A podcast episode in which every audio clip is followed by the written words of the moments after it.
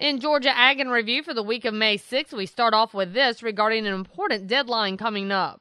Well, time is getting very short to reply to the 2012 Census of Agriculture, as Ag Secretary Tom Vilsack reiterates the importance of the survey to the ag sector. I think it's important for folks to know that we need to have the remaining census that are outstanding uh, submitted to us by the deadline of May 31st. Uh, it's, it's, I think it's extremely important for people to understand that this census is how we get the data and the information necessary to be able to make sure that uh, as we make decisions about policy that we're making the right decision. And the census provides uh, just tremendous data and information about the state of agriculture across the board, the diversity of agriculture, the size of operations, the number of operations, the type of operators that are getting into the business. Uh, it, it will inform policy from this point for the next five years. So we hope that everyone uh, gets it done before May 31st. And farmers and ranchers can do that by mailing in their Ag Census form or replying online at agcensus.usda.gov. And we have more with the Ag Secretary with this report from USDA's Gary Crawford.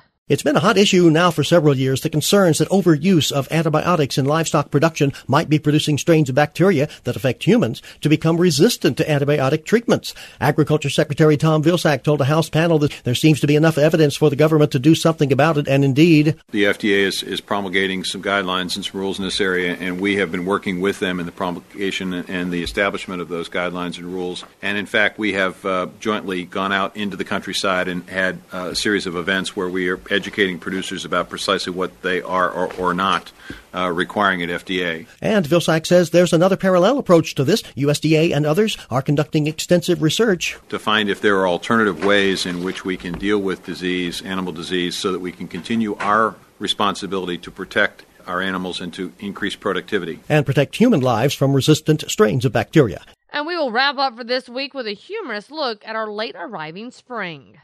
Well, it looks like spring may have finally arrived much later than originally predicted, as if you remember the celebration back in early February when Punxsutawney Phil emerged and found no shadow around.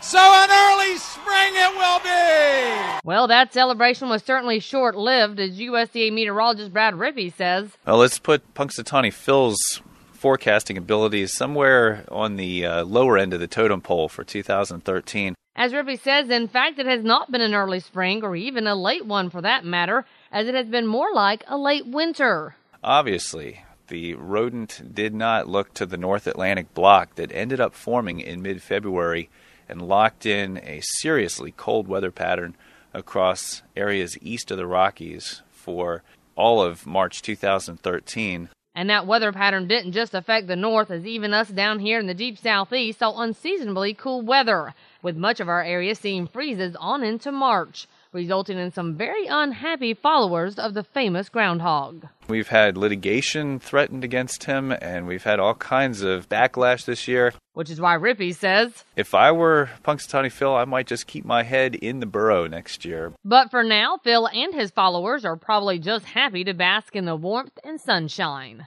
And remember, you can find these stories along with all the week's Southeast AgNet reports on our website at southeastagnet.com. I'm Julie McPeak with Southeast AgNet's podcast.